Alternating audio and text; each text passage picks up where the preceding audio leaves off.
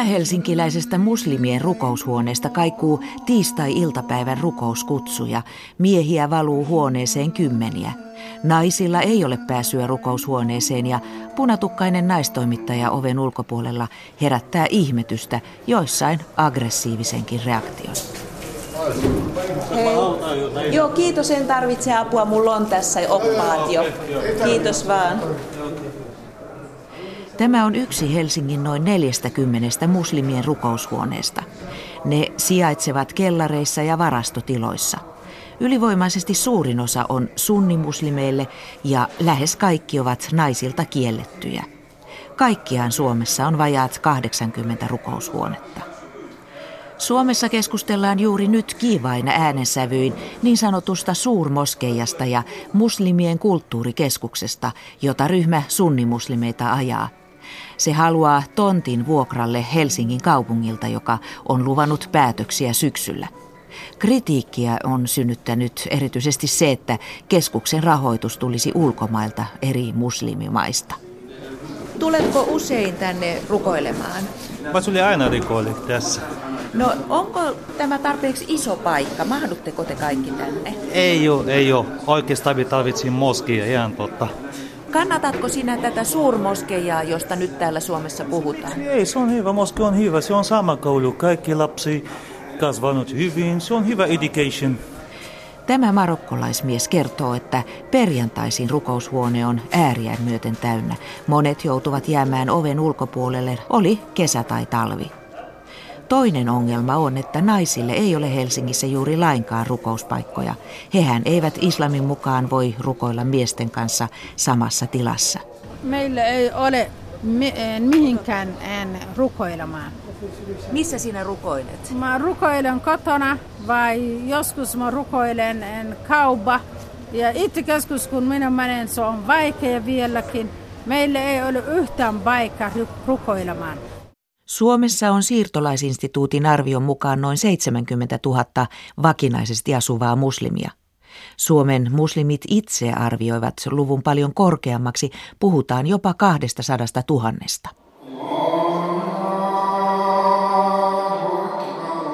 Tässä ohjelmassa käydään läpi kokemuksia Euroopan eri maiden moskeijoista.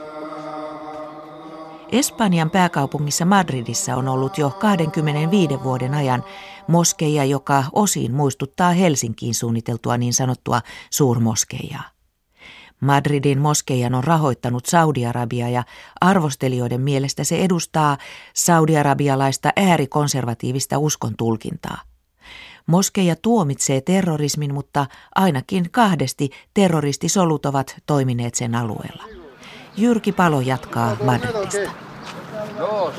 Madridin suuren moskejan viereiseen puistoon kerääntyy väkeä perjantaina jo paljon ennen iltapäivän yhteisrukousta.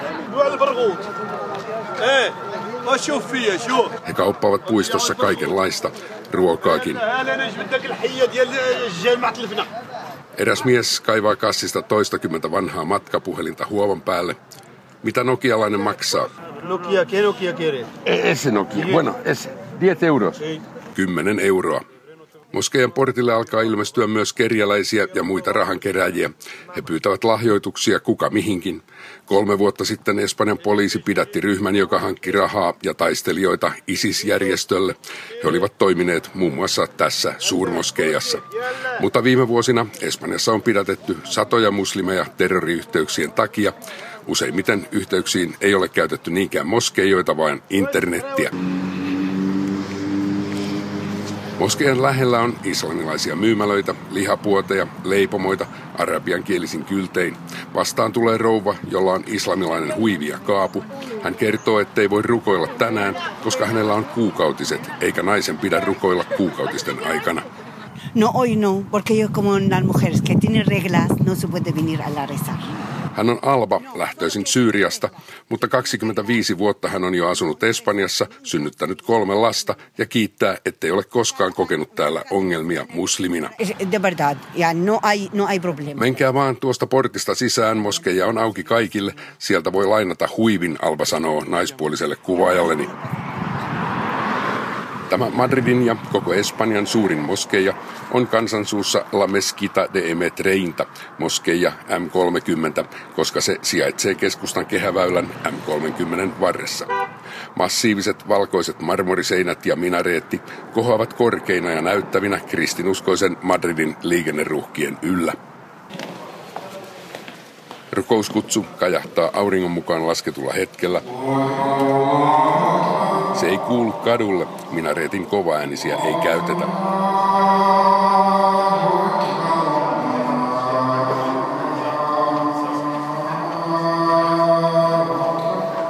Rukoilemaan tulee satoja miehiä, naisia omaan salinsa muutamia kymmeniä.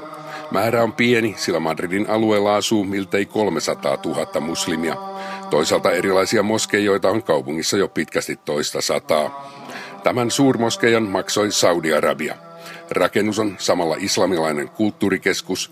Se sisältää moskeijan lisäksi ravintolan ja teehuoneen, kirjaston, kokoustiloja ja islamilaisen koulun, jossa 500 lasta käy viikonloppuisin. Moskeja avattiin 25 vuotta sitten. Oli kulunut tasan puoli vuosituhatta Granadan kalifaatin valtauksesta, johon päättyi edellinen islamin aika Espanjassa. Muslimit karkoitettiin. Uusi suuri moskeija Madridissa oli merkki, että islamin sallitaan taas palata. Kutsu on kuultu. Tänään Espanjassa asuu jo liki kaksi miljoonaa muslimia, neljä prosenttia väestöstä. Se on vähemmän kuin Ranskassa, jossa muslimeja on 8 prosenttia, Saksassa eitä on 6 prosenttia ja Britanniassa 5, mutta osuus Espanjassakin kasvaa. Moskeijan vihkivät Saudi-kuningas Fahd ja Espanjan kuningas Juan Carlos. Saudeihin luotiin hyvät suhteet, mutta kriitikot sanovat, että saudivetoinen moskeja levittää konservatiivista islamin suuntausta wahhabismia, joka on kuin valtionuskonto Saudi-Arabiassa. Siihen kuuluu tiukka saarialain tulkinta ja monet katsovat, että se ruokkii ääri-islamistista ajattelua. Moskeijan kulttuurisuhteita hoitava egyptiläinen Sami El Mustavi kiistää tämän sekä sen, että Saudeilla olisi talossa yksinvalta.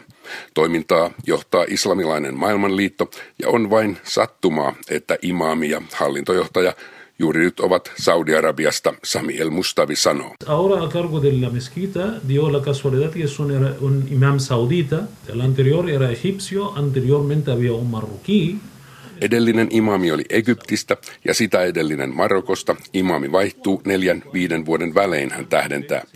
Islamilaisen maailmanliiton päämaja on kuitenkin Saudi-Arabiassa. Järjestön tavoite on levittää moskeijoita ja islaminuskoa koko maailmaan, sanoo El Mustavi.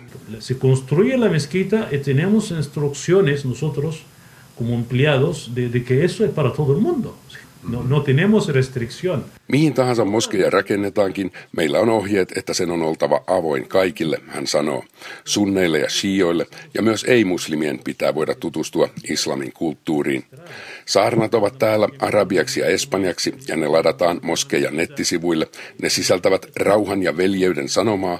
Kaikki terroriiskut moskeja tuomitsee, El Mustavi vakuuttaa. Hemos condenado lo que pasó en Egipto, en Francia, en todas partes. Nettisivuilla on tosiaan selkeästi esillä hänen itsensä vetämän konferenssin teema Islam tuomitsee terrorismin. Espanjan poliisi alkoi tarkkailla moskeijoita vuonna 2004 räjähtäneiden Madridin junapommien jälkeen. Eräät terroristeista olivat käyneet moskeja M30, mutta moskeijoita oli silloin vähän. Nyt Espanjassa on rekisteröityjä moskeijoita jo yli 1500. Poliisi arvioi, että radikaalia sanomaa viljelee niistä alle sata. Radikalisoituminen internetissä on poliisin mukaan pahempi uhka. El Mustavi vahvistaa sen omalla tavallaan. No tenemos control a lo que lee la gente en las redes. Nosotros somos responsables de lo que hacemos nosotros. Emme voi kontrolloida, mitä ihmiset lukevat verkossa. Vastaamme vain siitä, mitä me teemme, hän sanoo. Toimittaja Madridissa oli Jyrki Palo. Ulkopoliittisen instituutin vieraileva vanhempi tutkija Olli Ruohomäki on Lähi-idän asiantuntija ja hän on tutkinut erityisesti terrorismia. Kysyn häneltä, onko Euroopan moskeijoilla todettu yhteyksiä islamistiseen terrorismiin. No ei voida niin kuin yksiselitteisesti vetää yhtäläisyysviivaa moskeijoiden ja terrorismin välille. Enkä mä halua myöskään yleistää, että Euroopan moskeijat tai rukoushuoneet kannustaisivat väkivaltaan, koska kyllähän Euroopan on rantautunut iso joukko muslimitaustaisia ihmisiä ja avoimen demokratian perusperiaatteisiin kuuluu olennaisena osana uskonnonvapaus. Ja valtaosa Euroopassa elävistä muslimeista ovat ihan lakia noudattavia tavallisia ihmisiä ja kansalaisia. Haasteena on sitten kuitenkin se, että on olemassa pieni ryhmä ääriajatteluun taipuvaisia toimijoita, jotka käyttää väärin avoimen demokratian perusperiaatteita. Ja nämä on ne tahot, jotka sitten muodostaa niin yhteiskuntarauhan kannalta haasteen. Ja mikä näiden tahojen yhteys on moskeijoihin ja rukoushuoneisiin? No nämä on usein sellaisia tahoja, joille usko ja ideologia menee sekaisin. Eli kyse on tulkinnasta, jossa islam – on sekä poliittinen ideologia että usko siihen, että poliittinen valta kuuluu Jumalalle. Eli islamistien mukaan sharian tulee määritellä valtion lakeja. Ja tämä ei tietenkään ole missään muodossa sopusoinnossa eurooppalaisen liberaalin demokratian arvomaailman kanssa. Että Saksasta, Belgiasta, Ranskasta, Iso-Britanniasta on vuosien varrelta löytynyt yksittäisiä moskeijoita, joissa on saarnattu sellaista sanomaa, joka on erittäin ongelmallista, ellei peräti vihamielistä länsimaista yhteiskuntaa kohtaan. Tuossa Ranskassa, kun 2015-2016 vaihteessa oli tämä Pariisin verinen terroriisku, joka liittyi tähän Charlie Hebdo lehteen, niin tutkinnassa saatiin selville, että terroristit olivat radikalisoituneet tämmöisessä yhdessä Pariisin lähiömoskeijassa – jossa toimi Al-Qaidaan kytköksistä oleva imaami. Näitä ongelmallisia moskeijoita on kyllä tarkkailtu ja tällaista puhdistustyötäkin tehty esimerkiksi Britanniassa. Onko siinä saavutettu tuloksia? Joo, täytyy siis muistaa, että eri, erityisesti tuon syyskuun 2001 World Trade Centerin iskun jälkeen, niin – monia radikaalin islamin sanomaa levittäviä moskeijoita ja myöskin erilaisia niin sanottuja kulttuurikeskuksia on suljettu ja radikaalisaarnaajia pidätettiin ja vangittiin vihan lietsonnasta. Ja tässä siis turvallisuusilmapiirissä, jossa me nykyään eletään, niin jihadistit on siirtyneet nimenomaan nettiin. Ja sieltä löytyy koko joukko erilaisia sivustoja, jotka levittää tämmöistä islamistista ideologiaa. Netin lisäksi täytyy muistaa, että vankilat on myöskin otollisia rekrytointi- ja koulutusleirejä jihadisteille ja tästä on näyttöä muun muassa Belgiasta ja Ranskasta. Mutta ymmärränkö oikein, että terrorismitutkijana et ole tällä hetkellä yleisesti huolissasi moskeijoista ja niiden kytköistä terrorismiin? Joo, niin, niin kuin mä sanoin aikaisemmin, että tänä päivänä ö, tämä jihadistinen sanoma ja, ja siihen liittyvät verkot – liikkuu nimenomaan nettimaailmassa, että ei niinkään niin kuin fyysisen niin kuin moskearakennuksen ympärillä. No oli Ruohomäki, entä sitten tuo tosiasia, että suuri osa näistä moskeijoista on rakennettu Saudi-rahalla, näin myös Madridin moskeja. Ja me tiedetään, että Saudi-Arabiassa noudatetaan hyvin vanhoillista islamin tulkintaa.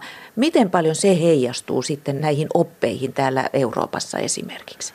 No voidaan ottaa esimerkki esimerkiksi Kosovosta ja Bosniasta, niin tuossa mm, Kosovosta on näyttöä, että Saudit rahoitti yli 200 moskeijaa Kosovossa.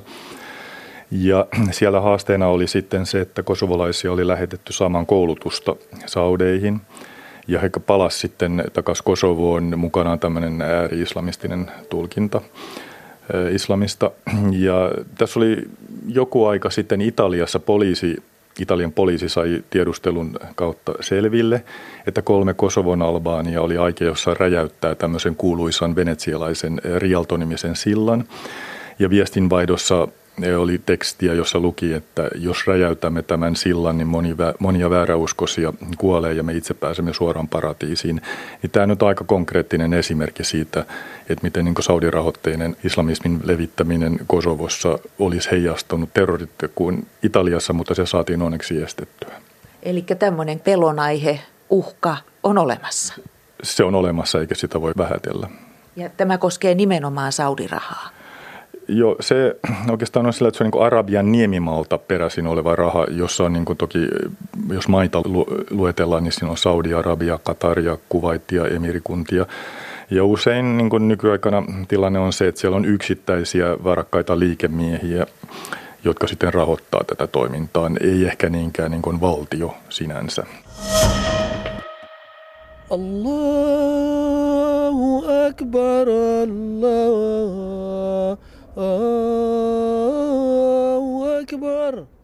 Britanniassa on kokemusta islamin uskosta pidemmältä ajalta kuin monissa muissa Euroopan maissa. Brittiläisen islamin tutkijan ja imaamin mielestä brittiläinen islam polarisoituu.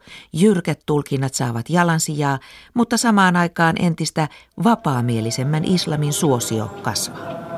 Pasi Myöhäsen raportti Lontoosta. Itä-Lontoon moskeja kutsuu muslimeja rukoukseen. Se on yksi harvoista Britannian rukoushuoneista, jolla on oikeus kajauttaa kutsu minareeteistaan.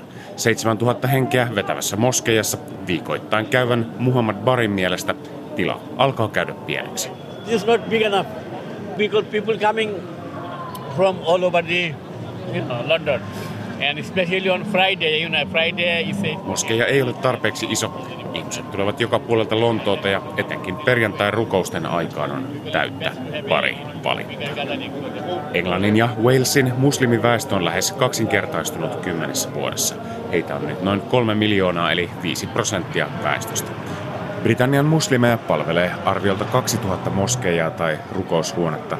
Niistä useilla sadoilla on taustallaan ulkomaista rahoitusta. Britannian muslimiväestöstä valtaosa on britti-imperiumiin kuuluneista Bangladesista ja Pakistanista tulleita maahanmuuttajia ja heidän jälkeläisiään. Siirtolaiset perustivat 6- ja 70-luvulta alkaen rukoushuoneita omilla säästöillään sekä kotimaidensa tai rikkaan Saudi-Arabian tuella. Eri mailla on erilaiset islamin tulkintansa. Rahoittajien vaikutuspyrkimykset ovat islamin tutkija Usama Hasanin mielestä päivän selvä asia. If Saudi or Iran or any other government is promoting values which are which undermine Western values, then that should be uh, exposed and challenged. Jos moskeijoissa ajetaan oppeja, jotka eivät ole sopusoinnossa länsimaisten arvojen kanssa, tämä täytyy paljastaa ja estää. Radikalisoitumisen vastaisessa Quilliam International-järjestössä työskentelevä Hasan muistuttaa, että vielä hiljattain useissa brittiläisissä moskeijoissa opetettiin uskontoa saudi-arabialaisiin oppikirjoihin perustuen. Käytäntö paljastettiin tutkivien journalistien ansiosta. Some of that material was totally unsuitable for a British situation where... Opetetut arvot eivät sopineet lainkaan brittiläiseen yhteiskuntaan, joka perustuu sukupuolten väliseen tasa-arvoon, ilmaisun vapauteen ja uskontojen yhteiseloon, Hasan sanoi. Of British society. Nykyisin Britannian moskeijoiden rahoitus tulee yhä enenevässä määrin maan sisältä, sillä toisen ja kolmannen polven siirtolaisten talous on vakaammalla pohjalla. He tahtovat pitää ulkomaiset vaikutteet käsivarren mitan päässä, Hasan selittää. The huge East London Mosque in Whitechapel, they expanded hugely into the London Muslim Centre. At least 80% was raised by the community itself. Kun Itä-Lontoon moskeja teki hiljattain 18 miljoonan euron laajennuksen, vain viidesosa rahoista tuli Saudi-Arabiasta. Muu rahoitus tuli Britannian bangladesilaisyhteisöltä itseltään. Tietyt Britannian moskeijat olivat 2000-luvun taitteessa radikalisoitumiskandaalien riepottelemia. Nyt saarnaajien valinnassa ollaan tarkkoja ja ääriajattelua ajavien toimiin puututaan ankarasti. Radikalisoitumisen vastaisen taistelun painopiste Britanniassa on siirtynyt internetin luomiin uhkiin – islamin tutkija Usama Hasanin mielestä jopa liiaksi. There is a myth that most radicalization happens on the internet. It's a convenient excuse to avoid the real issues because it requires courage actually to address the issues head on.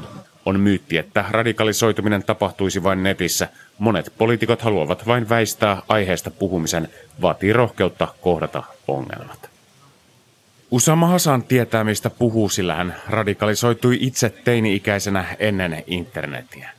Paljasjalkainen lontoolainen otti 90-luvun alussa osaa jihadin kommunistijoukkoja vastaan Afganistanissa. Ääriajattelun vastustajaksi varttunut Hasan katsoo, että länsimaiseen yhteiskuntaan sopimattomat islamin tulkinnat ovat kasvava uhka Britanniassa. I think what we're seeing is a polarization what you might call liberal or progressive Islam is certainly much stronger now than it was. Radikaalit tulkinnat ovat saaneet entistä enemmän jalansia, mutta samalla myös länsimaisten vapaamielisten tulkintojen suosio kasvaa. Islam on polarisoitunut täällä, kuten muuallakin, Hasan selittää. Usama Hasanin elämäntehtävä on islamin uskon sovittaminen moderniin länsimaiseen yhteiskuntaan. Hän toimii imaamina, mutta on myös Cambridgein yliopistossa koulutettu tähtitieteilijä. Usama Hasan on huolissaan tilanteen kärjistymisestä Euroopassa tehtyjen terrori-iskujen jälkeen. Hän pelkää, että näkemykset islamin ja länsimaisen yhteiskunnan peruuttamattomasta ristiriidasta saavat kaikupohjaa. Tätä näkökulmaa ajavat niin ääri-islamistit kuin äärioikeisto. Honest but uh, polite debate about shared values. That's the only way forward I can see. Ainoa keino eteenpäin on rehellinen, mutta kunnioittavan sävyn käyty julkinen keskustelu yhteisistä arvoista, Hasan neuvo.